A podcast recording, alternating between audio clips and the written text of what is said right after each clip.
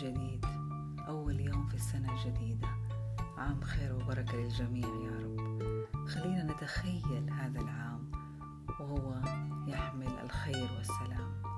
وأستغل هذا اليوم وأتخيل كيف ستكون علي هذه السنة. خيال بخيال لكن حقيقي.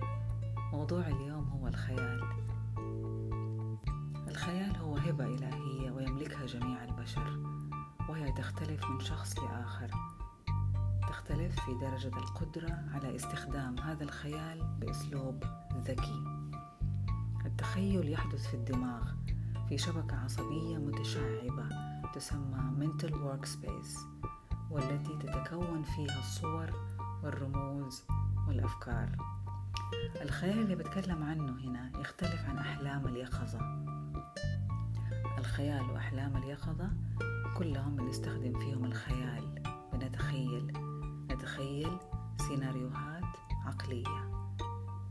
الفرق إنه أحلام اليقظة أنت تسمح للأفكار تتشكل لكن بلا هدف مجرد خيالات. أما في الخيال إحنا بنتخيل مع فكرة التحرك لتنفيذ شيء إيجابي مما تخيلناه. يعني في خطوة بنتخذها. الخيال اللي أقصده هنا بالتحديد هو التخيل الإبداعي وهو نوع من الإلهام يحتاج تدريب. يعتمد على القدرة على بناء صور جديدة وترتيبها ترتيب جديد. والتعامل مع هذه الصور الذهنية وكأنها حقيقة. وهو التخيل الإبداعي من أفضل التقنيات العقلية اللي ممكن إن إحنا نجربها. هي تقنية طبعا بيعتمدها الناجحين والمبدعين والعظماء وحتى الأثرياء. وهي تعتمد على قوة الخيال.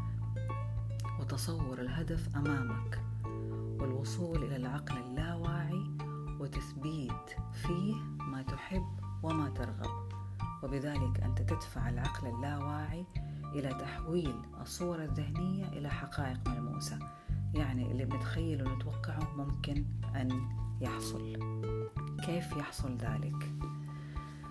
يتحد التصور الذهني مع التفكير الإيجابي ومن ثم التحرك للتنفيذ.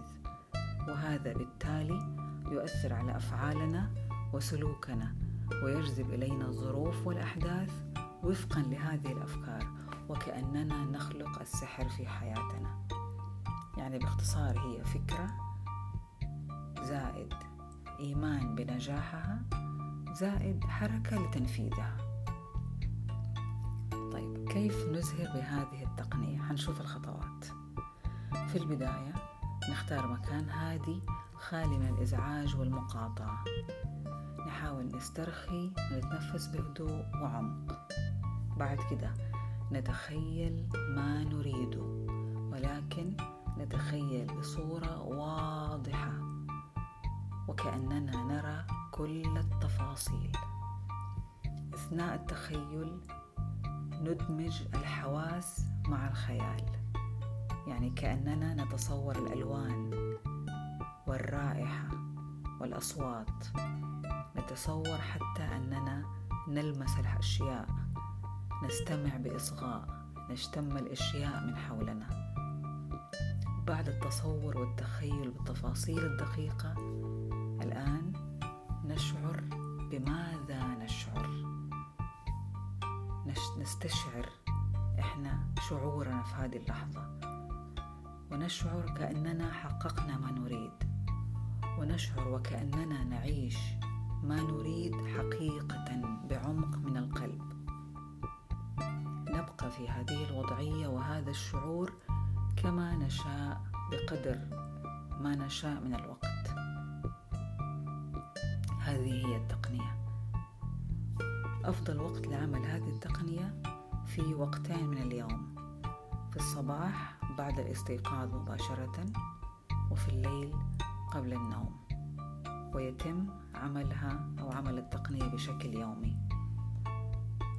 هذه قدرة بشرية عظيمة القدرة على الربط بين الأمور وبناء السيناريوهات المختلفة قدرة عجيبة تدفعنا نتأمل فيها.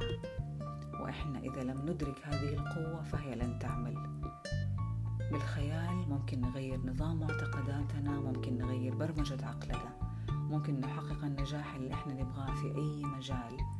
ولكن إحنا كبشر لم نستخدم الخيال كما يجب. ونتذكر يعني لولا سحر الخيال لاختفى الكائن البشري. والسؤال الأهم اللي ممكن نسأله ماذا لو استخدمنا تقنية التخيل؟ وماذا نريد وماذا نحب وماذا نرغب في وقت محدد وهو وقت الطلب والدعاء. يا ترى كيف سيكون الحال؟ شكرا لكم.